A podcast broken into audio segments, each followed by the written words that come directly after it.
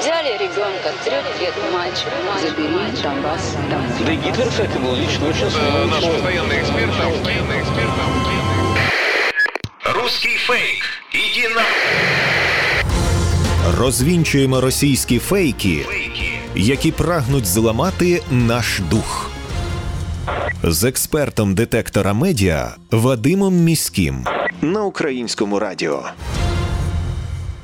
Вітаю! З вами Вадим Міський, і ми знову починаємо розбиратися у ворожій брехні, розбирати на атоми різноманітні фейки та вкиди і відправляти їх услід за російським кораблем. Для чого ми це робимо? Щоб якомога менше українців потрапляли на вудочку пропагандистів, тому що очевидно війна відбувається не лише за території, а й за наші з вами уми. Тому знати фейки в обличчя це бути озброєними в інформаційній війні. Звісно, там, де є така можливість, ми на прикладах будемо розбирати характерні стандартні прийоми російської пропаганди і таким чином вчитися розрізняти маніпулювання, шахрайство, дезінформацію самостійно. Українська армія буцімто готує наступ на Білгородську та Курську області. Про це пишуть російські медіа. Нібито Україна планує почати наступ на російську територію із настанням холодів, аби легше було їхати військовою технікою. Як доказ, вони публікують відео, на якому цю інформацію нібито підтверджує український військовополонений. Це неправда. Пропагандисти часто використовують військовополонених, яких під тиском змушують говорити вигадані речі на камеру, щоб потім поширювати фейки в інформаційному просторі. Українська армія це не окупанти, на відміну від російської армії. Україна прагне лише звільнити від окупації росіян українські території, і про жодне вторгнення на територію Росії не йдеться. Україна, наше керівництво військово-політичне вже неодноразово говорили про вихід на міжнародно визнані кордони 91-го року як головну мету, для досягнення якої власне українські воїни і роблять усе можливе. До речі, і про ймовірність перемовин з Росією Зеленський сказав нещодавно в інтерв'ю телеканалам CTV та CNN, що сперше треба відмотати до того моменту, коли наші держави говорили. А це було до війни, до 2014 року. Ми попереджали, і я говорив це публічно. Якщо вони проведуть референдуми, якщо вони щось визнають тимчасово окуповане наше, що вони навіть почнуть це визнавати як окремі республіки, тощо ми припинимо назавжди можливість говорити з діючим президентом. Тому що я вважаю, що він порушив не тільки міжнародне право, він порушив всі розмови, які були е, до цього, починаючи ще з е, нормандського формату, коли вони говорили, що Крим, вони не хотіли говорити про Крим, говорили, що там був якийсь там референдум, але Росія не збирається йти повномасштабною війною, нічого окуповувати. Росія не при чому, і на Донбасі це рішення людей, і що військових Росії немає. Все це бла бла бла бла бла. Причому бла-бла-бла старої людини, яка вже не пам'ятає, що вона говорила, де він слово давав, де він не давав. Ось що відбувається. І тому який сенс мені, президенту незалежної держави, говорити з людиною, яка щось говорить, а завтра змінює позицію. Референдуми це, я вважаю, крапка в цій історії. Вони можуть повернути нам назад нашу територію, якщо вони хочуть перемови. Вони повинні вийти з території нашої землі, з території нашої держави, а залишити нам нашу землю в міжнародно визнаних кордонах від 1991 року. І тоді ми скажемо, що ми в якому форматі і з ким ми готові говорити. Це правильно, справедливо. Щоб говорити, треба відмотати до того моменту, коли наші держави говорили. А це було до війни, до 2014 року. І з тієї точки можна спробувати, бо будь-яка війна закінчується дипломатією. Так ось від тієї точки можна спробувати вирішити питання дипломатично.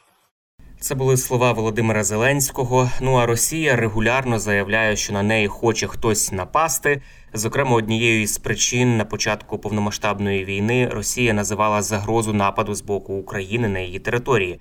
Мовляв, якби вони не розпочали війну, то Україна напала би першою. Сьогодні ж, через поразки на фронті і відступ з окупованого Херсона, окупанти знову повернулися до фейку про напад на Росію. Очевидно, щоб серед росіян і їхніх прихильників зростала підтримка війни.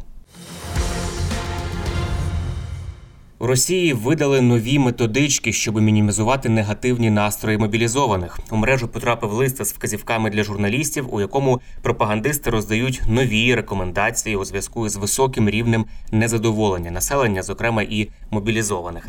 Серед рекомендацій пропагандистам пропонують не вживати терміну мобіки, щоб нібито ставитися з більшою повагою до мобілізованих не розділяти мобілізованих і військовозобов'язаних, а називати усіх воїнами і солдатами. Очевидно, із цим також є проблеми.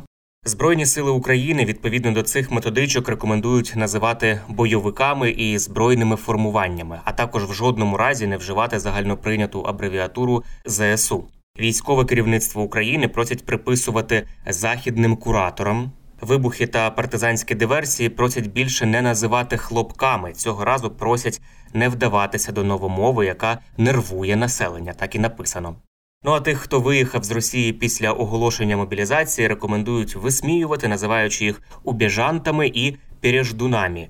Причому наголошують, що варто уникати слів, які натякатимуть слухачам на те, що люди виїхали із країни не з власної волі. Українські розвідці наголошують, що поява таких методичок свідчить про те, що проблема в російському суспільстві справді існує. І навіть більше невдоволення серед громадян держави-агресора лише зростає. Керівництво Росії у свою чергу традиційно намагається використовувати пропаганду для маніпуляцій над населенням замість того, аби вирішити цю проблему, підкреслюють УГУР. А тим часом російські мобіки бідкаються не на жарт. Нещодавно росіяни почали скаржитися, що їхніх родичів мобіків буквально тримають у підвалах, не годують і постійно погрожують розстрілом. Один із так званих таборів для мобілізованих росіян облаштували в селі завітне бажання на Донеччині. За даними журналістів, видання інсайдер там у підвалі утримується 21 мобік, який не хоче воювати проти України. Їх періодично заставляють копати бліндажі. У інсайдері зазначили, що за словами родичів затриманих мобілізованим погрожують розстрілом. Вони постійно скаржаться на відсутність їжі, одягу, спорядження і навіть елементарного бинтів. В Казані сотні мобіків влаштували справжній бунт. Вони зробили коридор ганьби для свого командира. На відео, яке з'явилося в мережі, можна побачити, як мобіки обступили з усіх боків свого командира і в спину йому вигукують безліч нецензурних слів, е, лають і принижують. Із вирваних фраз можна зрозуміти, що таким чином вони вирішили поквитатися із алкоголіком, котрий ще зранку ображав їх самих. Йому влаштували коридор ганьби, під час якого викрикували зніми погони, обзивали лайливими словами, а також запитували у командира, де ж зникла його хоробрість, яка в нього була ще зранку. Мобілізовані також обурені і в Криму. Зокрема, один із мобіків розповів, що їм пообіцяли на 70% готові намети. Насправді ж нічого такого не видали. Спати сказали просто неба на вулиці, а їсти не дали взагалі. Ресурси кремлівської пропаганди пишуть про те, що прем'єр-міністр Великої Британії Ріші Сунак, нібито у розпачі, тому що в країні дефіцит бюджету через біженців з України. Посилаються пропагандисти при цьому на статтю у британському виданні Daily Mail. Зокрема, російські змі пишуть, що влада Сполученого Королівства, яка виділяла по 350 фунтів стерлінгів на місяць тим британцям, котрі прихистили біженців за програмою житло для України, може цю суму скоротити через дефіцит бюджету. Ситуація ускладнюється тим, що взимку до Великої Британії, начебто, можуть прибути ще близько 800 тисяч українців. Пише пропагандистське видання РЕН-ТВ. Насправді пояснюють фактчекери проекту StopFake, російські ЗМІ в чергове маніпулюють, подаючи цілеспрямовано перекручений зміст статті в іноземному виданні і роблячи фейкові висновки на основі своєї маніпуляції. Йдеться про статтю ще 800 тисяч біженців покинуть Україну цієї зими. ЮНІСЕФ попереджає, що виплата у розмірі 350 фунтів стерлінгів на місяць британцям, які відкривають свої домівки для українців, зіштовхнеться зі скороченнями. Стаття із таким заголовком з'явилася в британському таблоїді Mail Online. У ній йдеться лише про те, що взимку очікується нова хвиля біженців з України через війну, що продовжується. Утім, ані Mail Online, ані ЮНІСЕФ не згадують про те, що ці біженці обов'язково поїдуть саме до Великої Британії. Британський уряд розглядає різні варіанти економії коштів і, можливо, розглядатиметься також питання фінансування програми Homes for Ukraine, завдяки якій українці можуть отримувати житло після приїзду до Британії. Водночас у тексті самої статті зазначається, що проект є лише одним із багатьох, щодо яких розглядається можливість скорочення витрат. А одне із джерел наголосило у коментарі виданню, що нічого не вирішено. Крім того, один із депутатів консервативної партії Роберт Сілі відповів у коментарі для видання Сан, що схема житло для України із гарним співвідношенням ціни і якості, і вони, тобто британський прем'єр Гріші Сунак та канцлер казначейства Джеремі Хант, не повинні вдаватися до хибної економії. Житло для України це програма, яка виявила у людях найкраще, каже депутат Сіллі. Кількість людей, які виступили на підтримку українців, є неймовірною.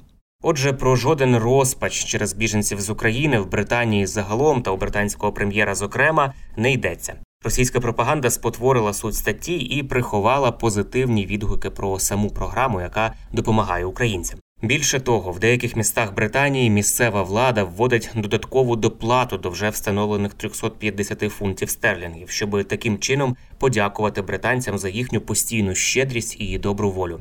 А британський прем'єр Гріші Сунак після розмови з президентом Володимиром Зеленським зазначив, що Британія завжди буде з Україною. Це були головні фейки на сьогодні. Насамкінець нагадую, що не варто довіряти різного роду чуткам і пліткам. Усі напівсекретні панічні повідомлення, джерело яких неможливо точно встановити, мають у нас одразу вмикати червоне світло в голові, що таку інформацію потрібно перевірити. Як правило, за такими неконкретними джерелами та емоційним панічним викладом ховаються інформаційно-психологічні операції ворога, який прагне нас деморалізувати.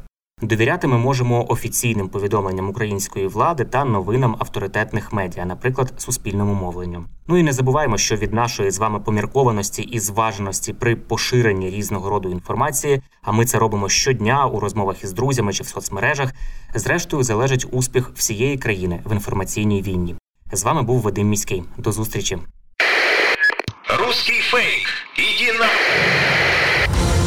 Розвінчуємо російські фейки, які прагнуть зламати наш дух. З експертом детектора медіа Вадимом Міським на українському радіо.